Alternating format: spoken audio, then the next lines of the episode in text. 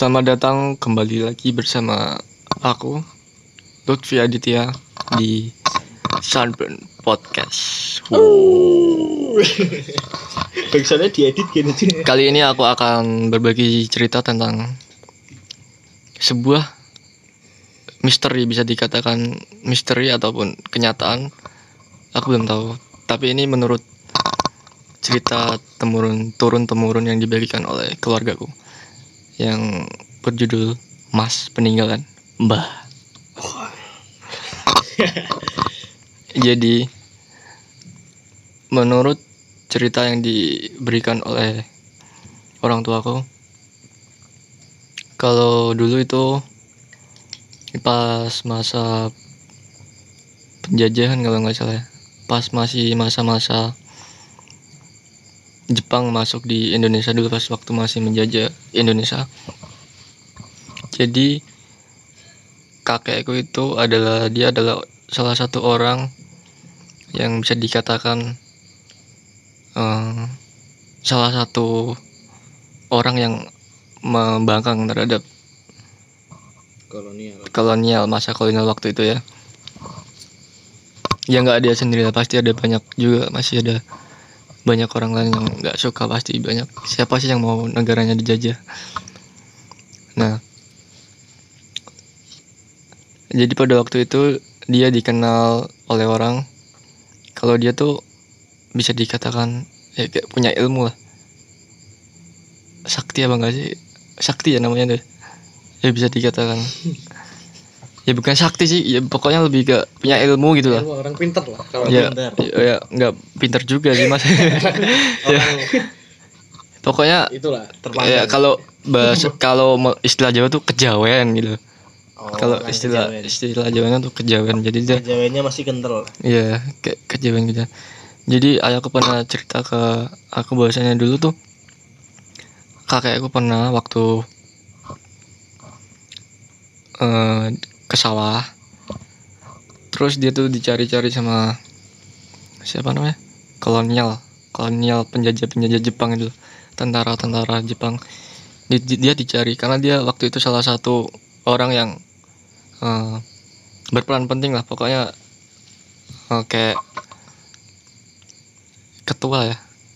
Ya bisa dikatakan ketua dari salah satu organisasi yang melawan eh, pada waktu Penjajahan. masa penjajahan waktu itu. Belanda kan? Jepang. Ini Jepang waktu Jepang. Jadi dia waktu itu ke sawah dia lagi bercocok tanam di sawah terus habis itu tentara-tentara Jepang pada ditangin dia mau nangkap dia. Terus eh dia itu kalau menurut apa ya? Menurut orang-orang yang ada di situ katanya jadi tuh waktu itu ada orang yang lihat eh, tetangganya kakekku lah. Jadi dia bilang langsung dia langsung panik langsung lari ke rumah bilang ke keluarga kakekku waktu itu bilang kalau katanya si ini ini nih ditangkap sama Jepang mau dibawa ini ini ini ini terus eh, ayahnya kakekku pada waktu itu dia bilang gini cuman bilang gini tenang aja ntar lah pulang ke rumah sendiri gitu. Nah ternyata habis dari habis orang yang tadi panik bilang ke ayahnya kakekku waktu itu dia pulang. Nggak lama setelah itu kakekku tiba-tiba udah ada di kamar. Terus ke- keesokan harinya orang yang tadinya panik yang bilang ke ayahnya kakekku tadi kalau dia tuh lihat kalau kakekku ditangkap sama orang-orang Jepang udah dibawa udah di pokoknya udah di bawa sama orang Jepang udah ditangkap gitu. Dia bingung dia kaget loh kok bisa udah di sini? Nah itu itu salah satu ya kisah di apa? Yang nggak bisa dinalar ya. Terus ini langsung ke intinya aja. Jadi pada waktu itu kakekku itu punya emas. Banyak banyak banyak banget emas batangan batangan kayak gitu kan. Nah pada waktu itu kan orang di masa penjajahan kan nggak boleh ya. Kalau kalau nggak salah ya nggak boleh buat punya harta harta banyak gitu ya.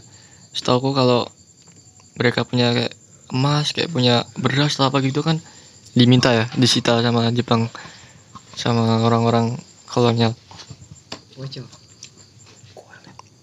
Nah, jadi kakek aku kalau dari cerita ayahku, dia tuh waktu itu nyimpan emas batangan banyak banget. Ada yang ditaruh di eh, kaleng biskuit nyampe penuh gitu, terus ditaruh di lumbung, terus ada juga ditaruh di ember, eh bukan ember sih yang du- tempat buat naruh beras dulu tuh apa namanya sih? Kendi.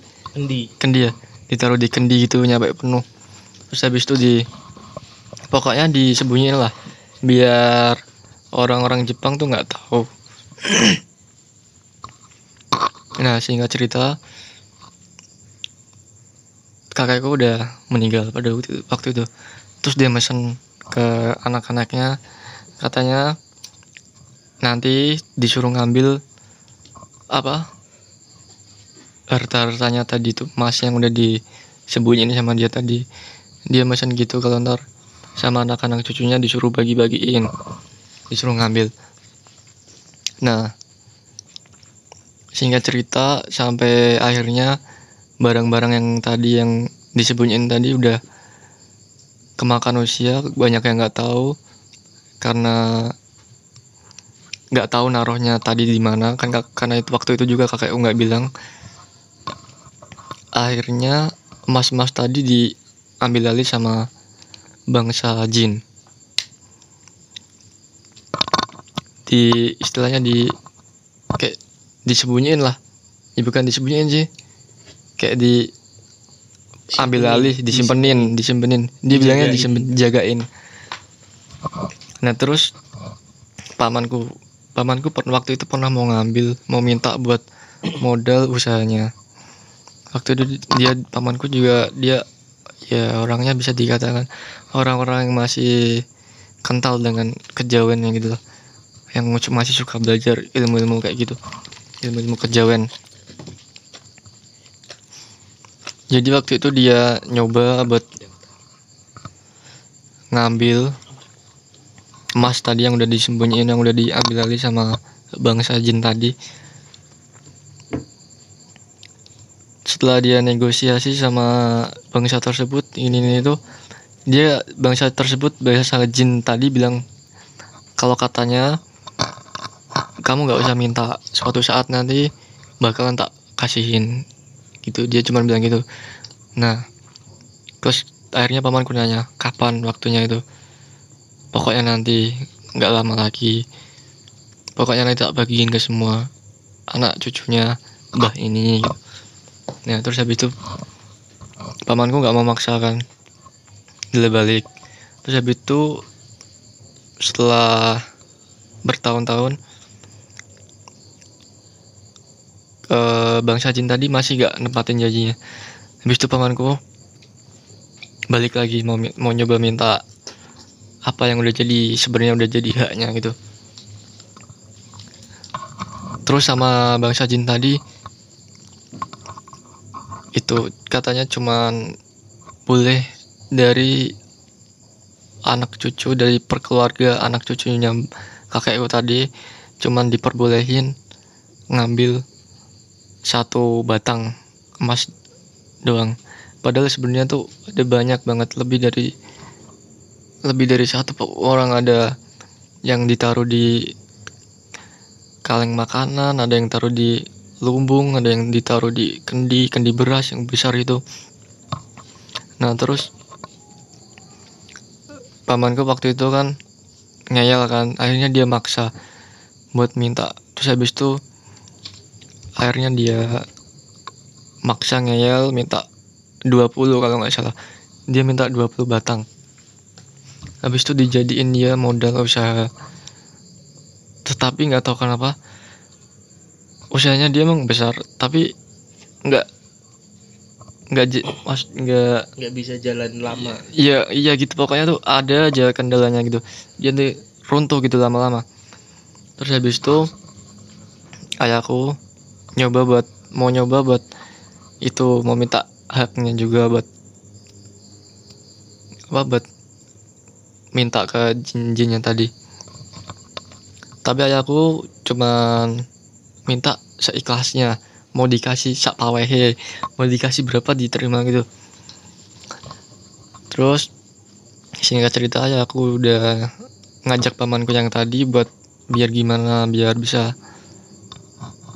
eh, ketemu sama yang ya, biar komunikasi lah intinya tapi bangsa itu bangsa jin tersebut bilang katanya kalau kamu mau minta ada syaratnya.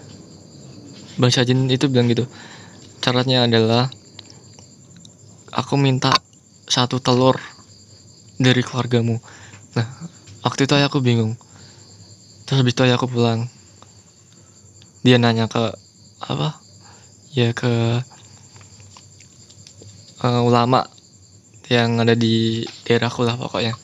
Ya bisa dikatakan orang yang kental dengan ilmu agamanya lah.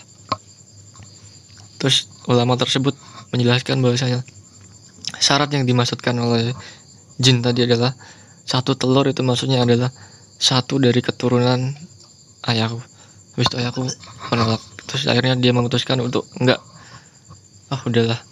Enggak mau berurusan lagi Eh, sama- nggak mau berurusan lagi sama itu. Nah terus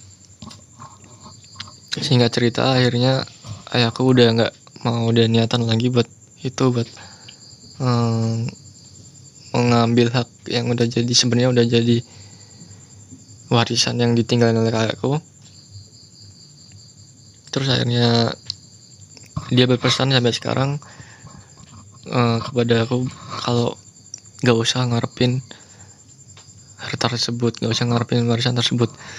Karena itu cuman angan meskipun ada tapi itu udah nggak usah terlalu diharapin. Ntar kalau misalnya emang dia nepatin janjinya juga bakalan dikasih. Kalau emang nggak ya udah nggak apa-apa. Gitu. Jadi itu udah mungkin itu sih aja sih. Hmm, cerita dari aku. Besok akan dilanjut lagi dengan podcast pengalamanku selanjutnya. Terima kasih.